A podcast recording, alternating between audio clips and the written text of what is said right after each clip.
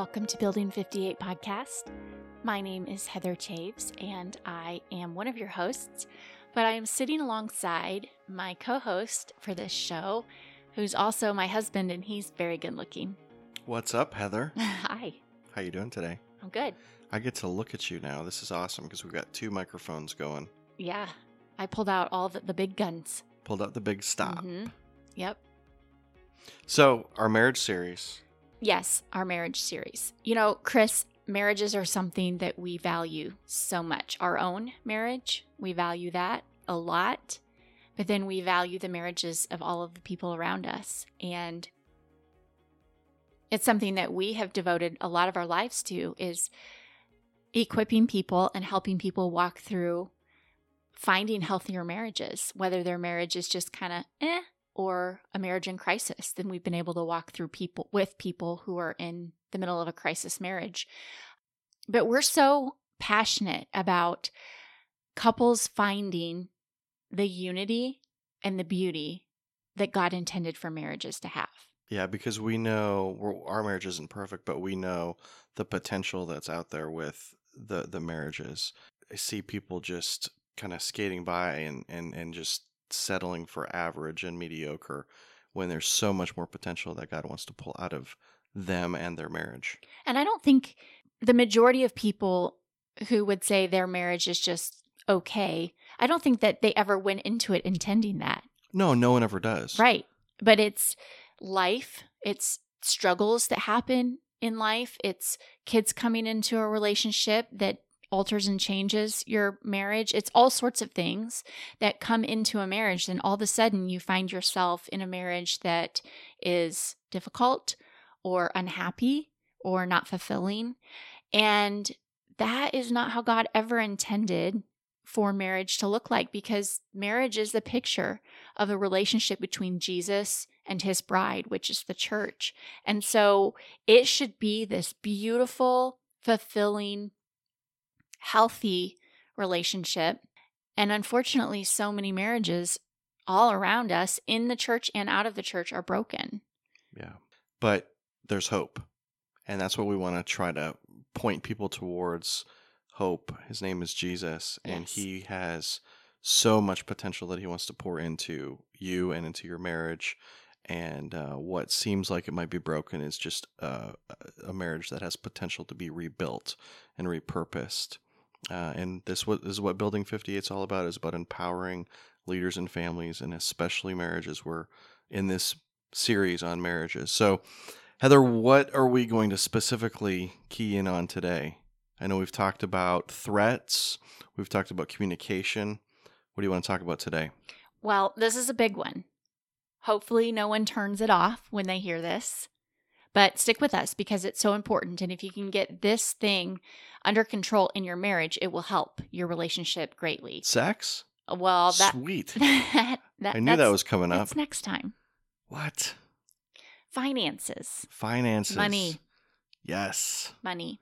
Money. You know, when we were first married, um, well, first of all, we were super poor.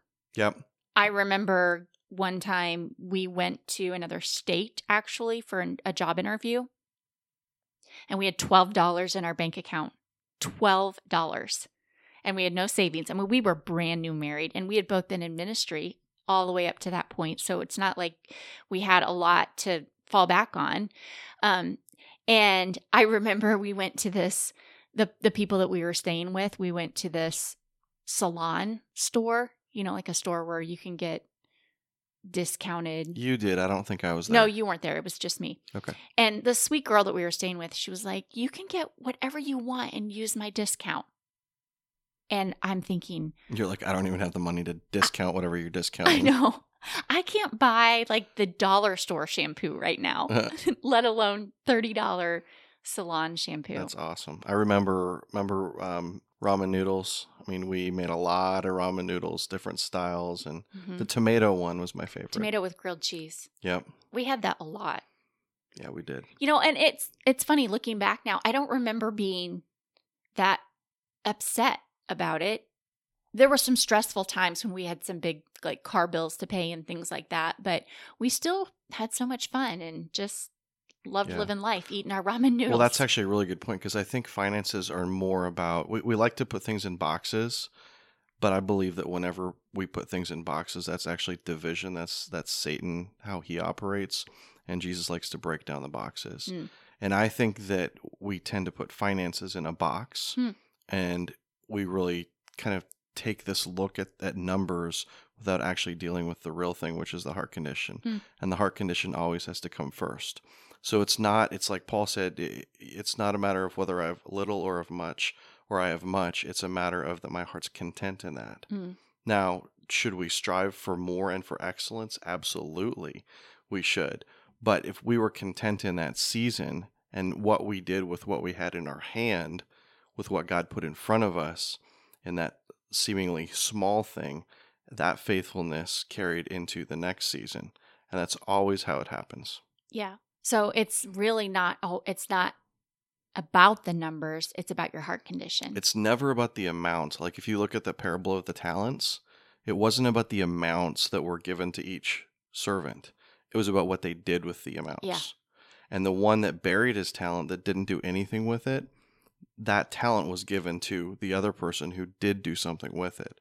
It's about doing with what God puts within in your hand. Yeah. Doing something with that, investing that, taking that action, what however small it might be, whatever ramen noodle it, it might be. right. It's doing something with that and being obedient and faithful with that. So early on in our marriage, I don't know that we put a lot of emphasis on communicating about finances. We kind of just got by. Absolutely. And I think a lot of people fall into that trap of uh, a lot of it is how they've been raised or watch what they've watched their parents model, which is maybe not a lot of communication about finances, maybe, maybe none. Maybe their parents had separate bank accounts they didn't even talk to each other about finances. Right. So can we talk about that for a second? Yeah. I have heard in marriage this idea of having separate finances, separate bank accounts fairly often. And I just think that that's dangerous It is. because you're creating division there. Even if it's not your intent to create Mhm. division, that's what it is. Right. And division in a marriage is never, ever healthy. No. It's never a good idea. And so if you're automatically saying, this is your money, this is my money, you're setting yourself up for for some struggles i think when there's down the road when or you know even learning how to communicate about your you're not learning how to communicate about your money if Well, you have his and hers It sets that precedent, even if you don't mean to. It sets that precedent of, well, this is mine and this is yours.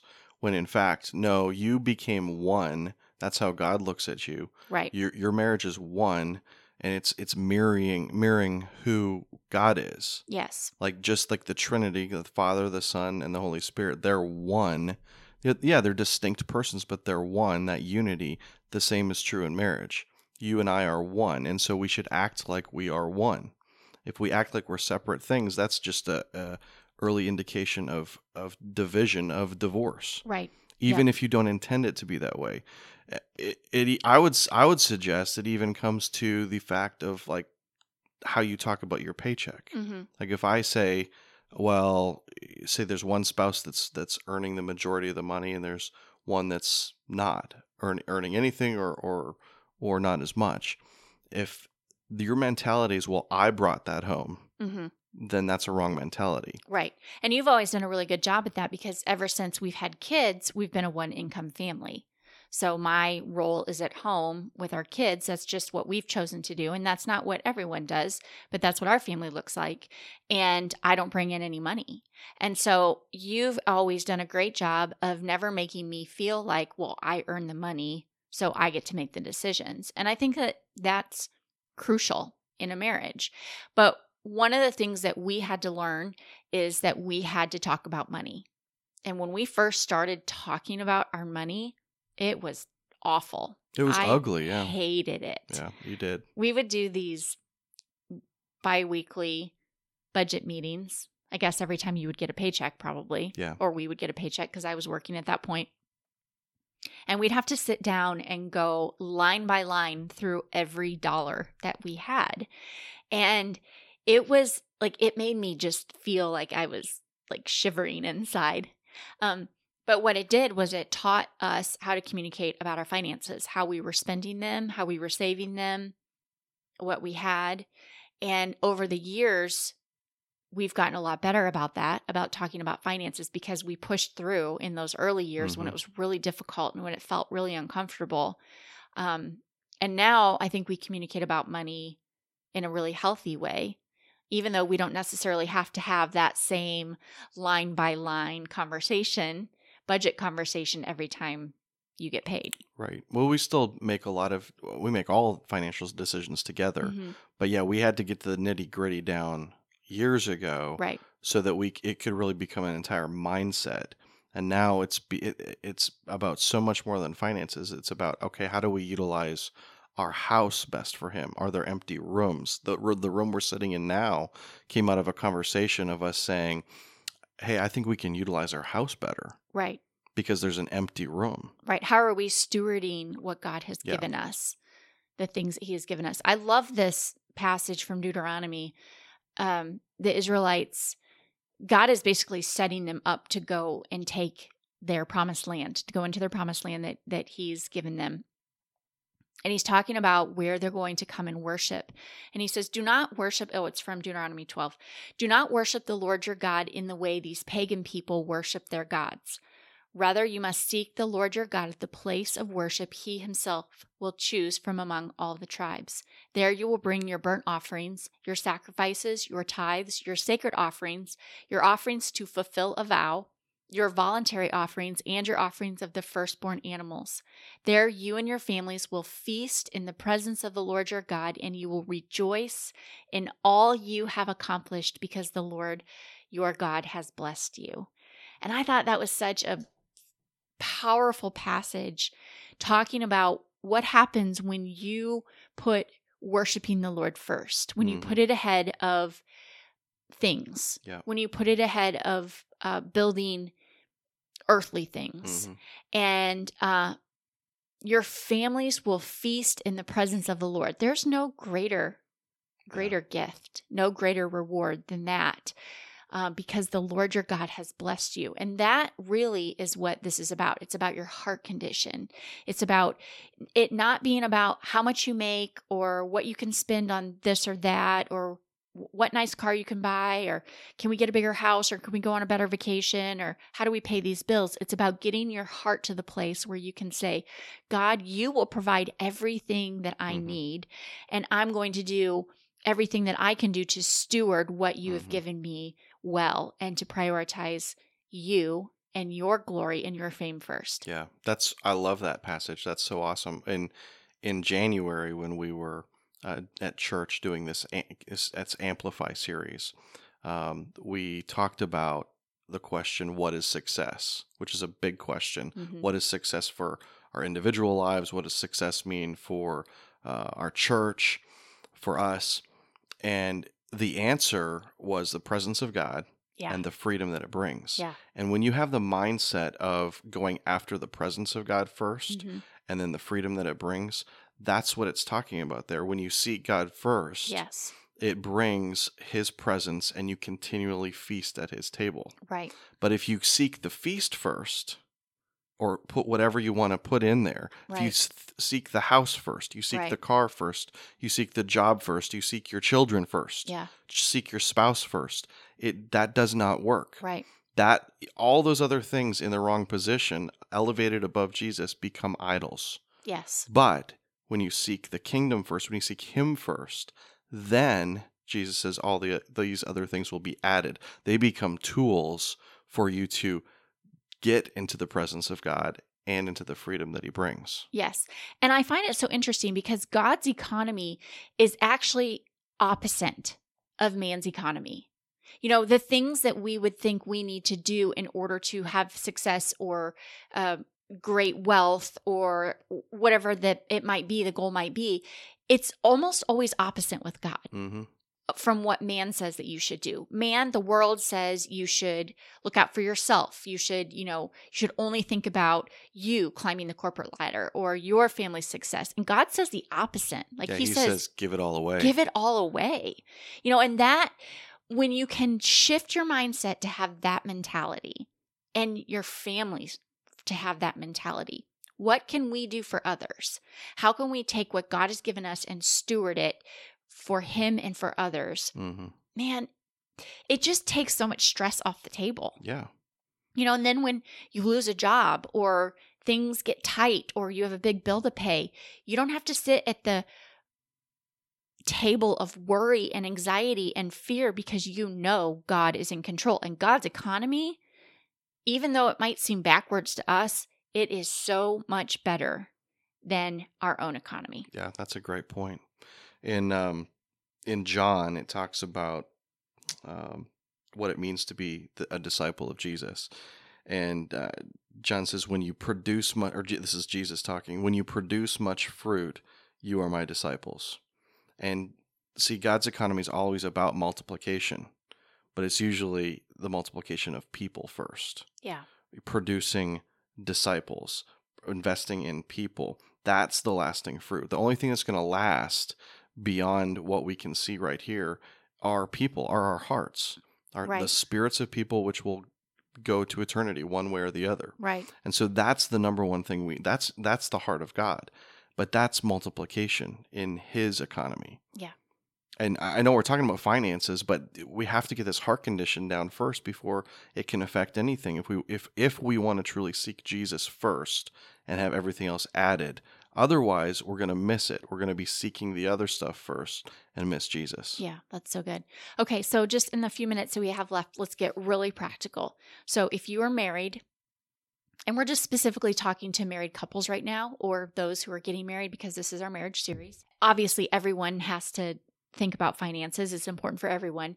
But if you're married and you're not communicating about your finances on a regular basis, start doing that. That's the first step. Work on a budget together, get some professional financial help if you need that. Um, there's lots of resources out there.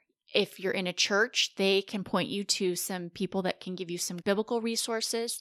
Um, we'll put some biblical resources on our show notes. So start talking about it. That's the very first step. And one of the things that's just a really easy tool that we've used um, in our relationship is we've set a dollar amount.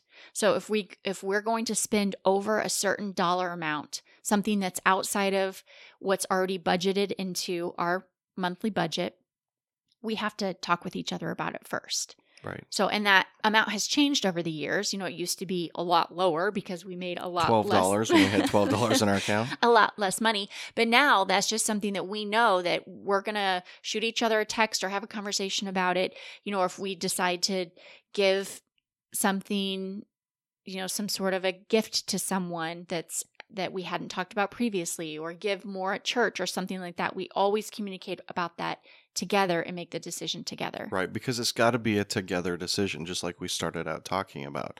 If if finances is, you know, one person might be kind of the nerd, Yeah. like Dave Ramsey says, the nerd person, and the other's the free spirit, and, and that's fine. But you have to function together, and you have to communicate together and understand the different person's perspectives, because it's not that one's right and one's wrong.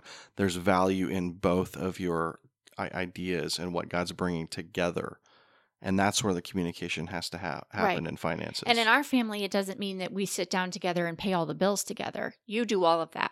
That's you're the nerd in our family. right, but but we communicate together about Right. what's happening, the ongoing state of the Toews economy, yes. if you will. yes. And I love this passage in Proverbs 27. It's talking um, kind of a farm setting. Picture this, but he says, "Know the state of your flocks, Mhm. And put your heart into caring for your herds. For riches don't last forever, and a crown might not be passed to the next generation." So he's he's saying all what we're, we've been saying right there. He says you have to know the state of what you've been given. Yeah. You can't just bury your head in the sand. You can't bury the talent and expect that it's magically going to do something. You have to know the state of your flocks, pay attention to your herds, and put your heart into it. Right. And if you're maybe you're the person in your relationship that, for lack of a better word, controls the money, don't be controlling Yeah. about it. Make sure that your spouse, the other person, feels like they also have a say. I've heard of some relationships where the wife controls the money and the husband has to ask permission to like go spend money to buy lunch. You know, and that right there is one, it's probably makes the man feel worthless. You know, you need to make sure that either way, whichever way it is, it could be the other way Right. too. There's men that control the finances and and and never talk to their wives so you can't it. buy Yes. anything for clothing or I mean there has to be it has to be a oneness and mutual together. respect and Absolutely. understanding that everyone wants to be respected and wants to not feel like they're being controlled um, but have a say have a voice in in the finances Absolutely. And don't think, you know, maybe you are newly married and you've only got the $12 like we had way back in the day. Don't despise the day of small beginnings. yeah Because God's in the small things. And wha- if you use your one talent well and you Yeah. don't bury it, then He's going to give you another one. And and again, it's not about the amounts. It's about how you're execute. It's your heart condition. It's about how you're executing and and multiplying the kingdom. Right What are you using this to further the kingdom, to pursue Jesus, to seek his presence, and get to that place where you can be at the feast? And make sure you talk about your dreams Yes. and use your finances to fund those dreams because that's some of the most fun that we have is when we get to talk about what it looks like how we're going to steward what god has given us to pursue the things that he's called us to do Yeah. the other thing too I, I love what you said about if you're young and don't despise those small beginnings we learned so much going through those early early years of our marriage about how to communicate about our finances but maybe you're well into a marriage, 20 plus years into a marriage, and you've never done this, you can start right now. Maybe you're 40 or 50 years into a marriage and you've never communicated well about your finances. You can start right now. You can say, we haven't done it well in the past, but today is a new day, and we're going to start talking about this and steward well what God has given us. Absolutely. There's there's always a uh, coming together and saying, "Man, how can we do this better? What's what are what's God putting? What dreams is He putting on our hearts that we can do together? That that we should be using this space for, this thing for, this um, financial aspect for.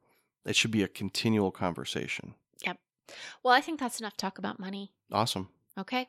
Thanks so much let's for go listening. eat some ramen noodles. Let's let's not. They don't they don't fit well into our carb free nasty. carb free world.